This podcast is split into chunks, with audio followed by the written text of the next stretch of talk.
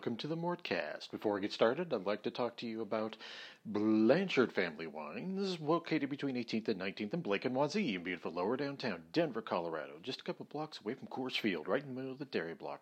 They're always online at bfwdenver.com, where you can pick yourself up some of that 2017 Cabernet or get yourself some of that Blake Street Bend. Both are amazing. Come personally recommended by yours truly. Or you can get any of the number of the rest of their varietals. They're always there online at bfwdenver.com.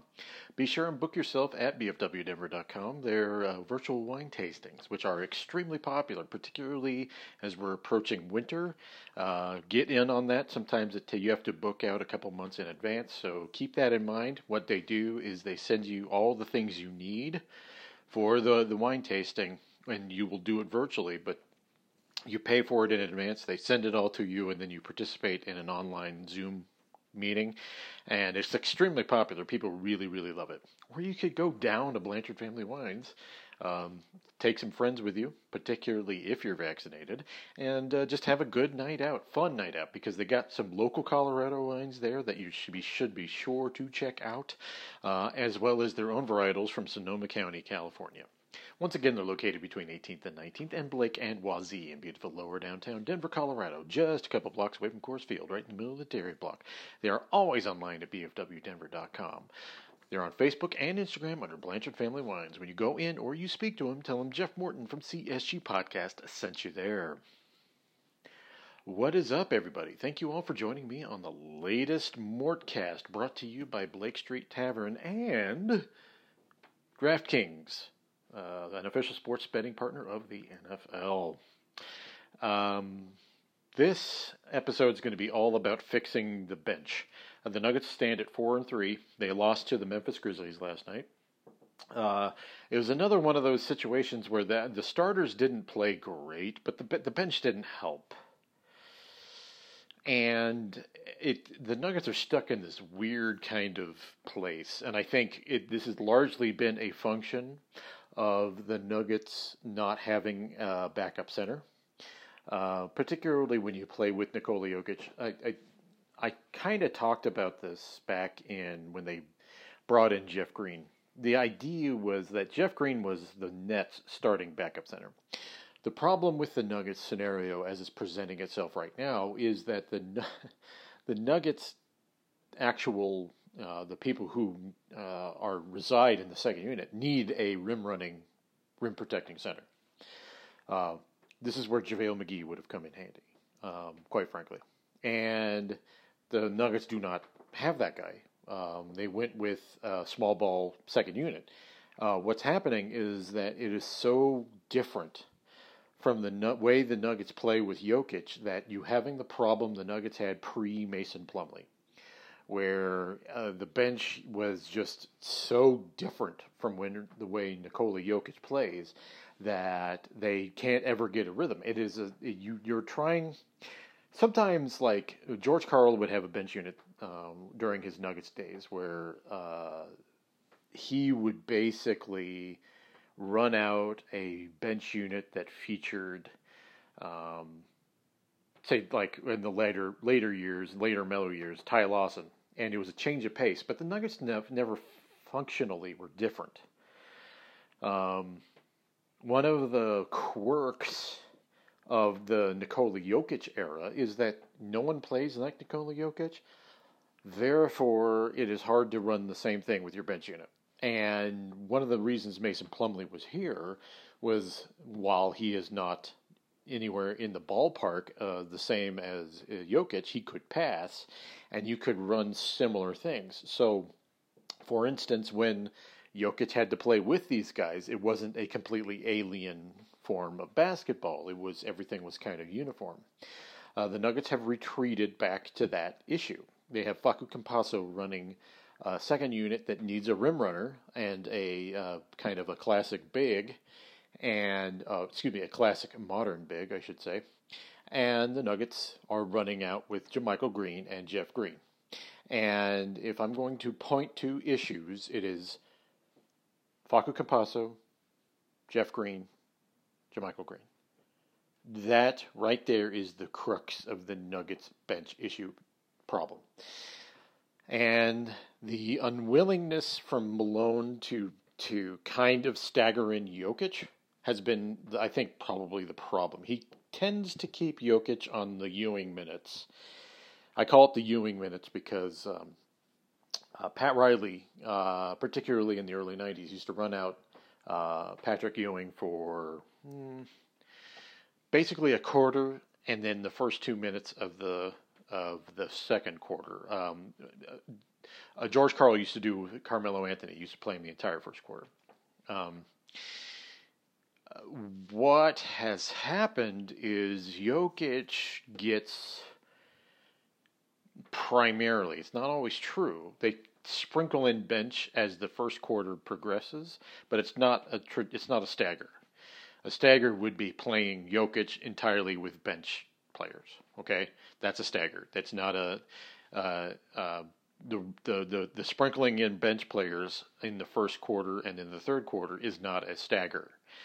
That is bringing in uh, additional. Like it's, it's almost like if there's a player's injured and they're replacing uh, a guy um, in a normal like a starting unit. Uh, a stagger would be Jokic playing more than three minutes with uh, an extended bench unit. Like so, it would be Jokic plus one of the greens, um, and the rotation of guards uh, featuring Facu Campazzo, uh, Bones Hyland, uh, Austin Rivers, uh, any of those guys. Um, and what has happened is it is always defaulting back to the regulars. Eventually, everyone gets back to the the the, the central bench unit, but the core of Facu and the Greens is uh, what the problem is because it's the, that triumvirate that is the problem. And until that that particular threesome is broken up, the Nuggets are still going to have terrible, terrible bench units. Um, and JaMychal Green has been just awful, awful this year just awful. Um, Jeff Green hasn't been much better, but at least he's had a couple great games. And uh, Jeff Green's one of those guys you trust to put into your start with your starters, right? He's the guy. He's that kind of guy. I don't think Jokic and JaMychal Green have played a single minute together this year. Um, there has it's just it's just weird, and you can tell Michael Malone struggles with staggering. It, it is a concept that is fundamentally alien to him. Uh, his first attempt at staggering was the Dallas game. It worked for the Nuggets, but the problem was he you could tell Malone was experimenting because none of the rotations made any sense. His version of staggering was just kind of throwing darts at a dartboard. And really, he just needs to have kind of what the Bulls did in the 90s, where they would Phil Jackson would circle in Scottie Pippen and Michael Jordan in five, basically five minute shifts to play with the bench. So there was always one of them on the floor. Obviously, this is all made di- difficult because Jamal Murray is not here. Um, and uh, things would make more sense if Jamal was still here. You could probably play him with the starter, with the bench unit. Um, a lot more, but you still can't get around the problem is the Nuggets have no center. And the lack of a backup, excuse me, uh, they don't have a backup center. And the lack of a backup center, I'm telling you folks, is hurting them right now. And they don't have, uh, it's just, it's because of the types of players they have. That's the problem. Their grouping of players is affected by the fact that they don't have a big man in the second unit, fundamentally. And I don't know how they solve that other than going to the trade market and trying to get him. But the Nuggets have signed so many players, it's not till after uh, you couldn't trade JaMychal or Jeff Green till after December 15th. So the Nuggets are stuck with this for a while, folks, unless they want to get to the you know the the uh, G G League um, market and try exploiting that. I, I I honestly don't know what they can do as far as that goes until after December 15th. This really where the Nuggets are at right now. However, I do have a semi solution that I think can make go the bench go from absolutely horrible to at the very least not embarrassing. Okay, um, and that will come after this read about DraftKings, a sports book, an official sports betting partner of the NFL. Um, DraftKings has uh, is really taking off right now, and NFL fans who are hungry for a big win this week, DraftKings Sportsbook, an official sports betting partner of the NFL, has you covered. New customers can bet just five dollars on any NFL team to win their game, and if they do, you win two hundred dollars in free bets. DraftKings Sportsbook customers can also get skin in the game with same game parlays. As I've been saying every time I've been reading on this, those same game parlays are immensely par- popular. Uh, as I, I don't I don't bet on sports myself, but uh, I have plenty of friends who do, and they all swear by the parlays. And now that you have same game parlays, uh, you can just make a lot of hay.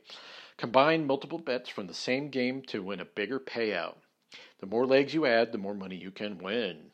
Download DraftKings Sportsbook app now. Use promo code MHS. Bet just $5 on any NFL team to win their game and win $200 in free bets.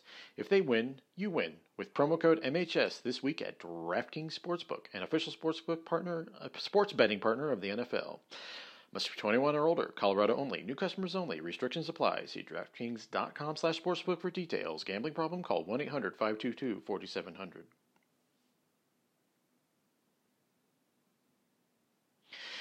All right, I'm going to kind of give you guys my uh, my kind of it's not a solution, but it is a it is a band aid to help to help things along. Um, quite frankly, um, the the the Will Barton thing isn't working um, as a stagger. However, maybe moving Will Barton completely to the bench and putting PJ Dozier in the starting unit may actually help things. Now, this is why. At least until Jamal gets back. Um, it seems like it just in general, the starters are fine as long as you have you got Jokic out there. It is the ancillary pieces that need to be adjusted. Moving Mike to the bench won't work. Uh, he is in an immense shooting slump, and quite quite frankly, uh, I don't know if moving him to a bench unit that features Facu Campazzo uh, will help him at all. But I do think moving Will Barton to the bench temporarily uh, until Jamal gets back is a solution to maybe go from, um, you know, embarrassing to uh, we're not going to lose our ass when they're in the game.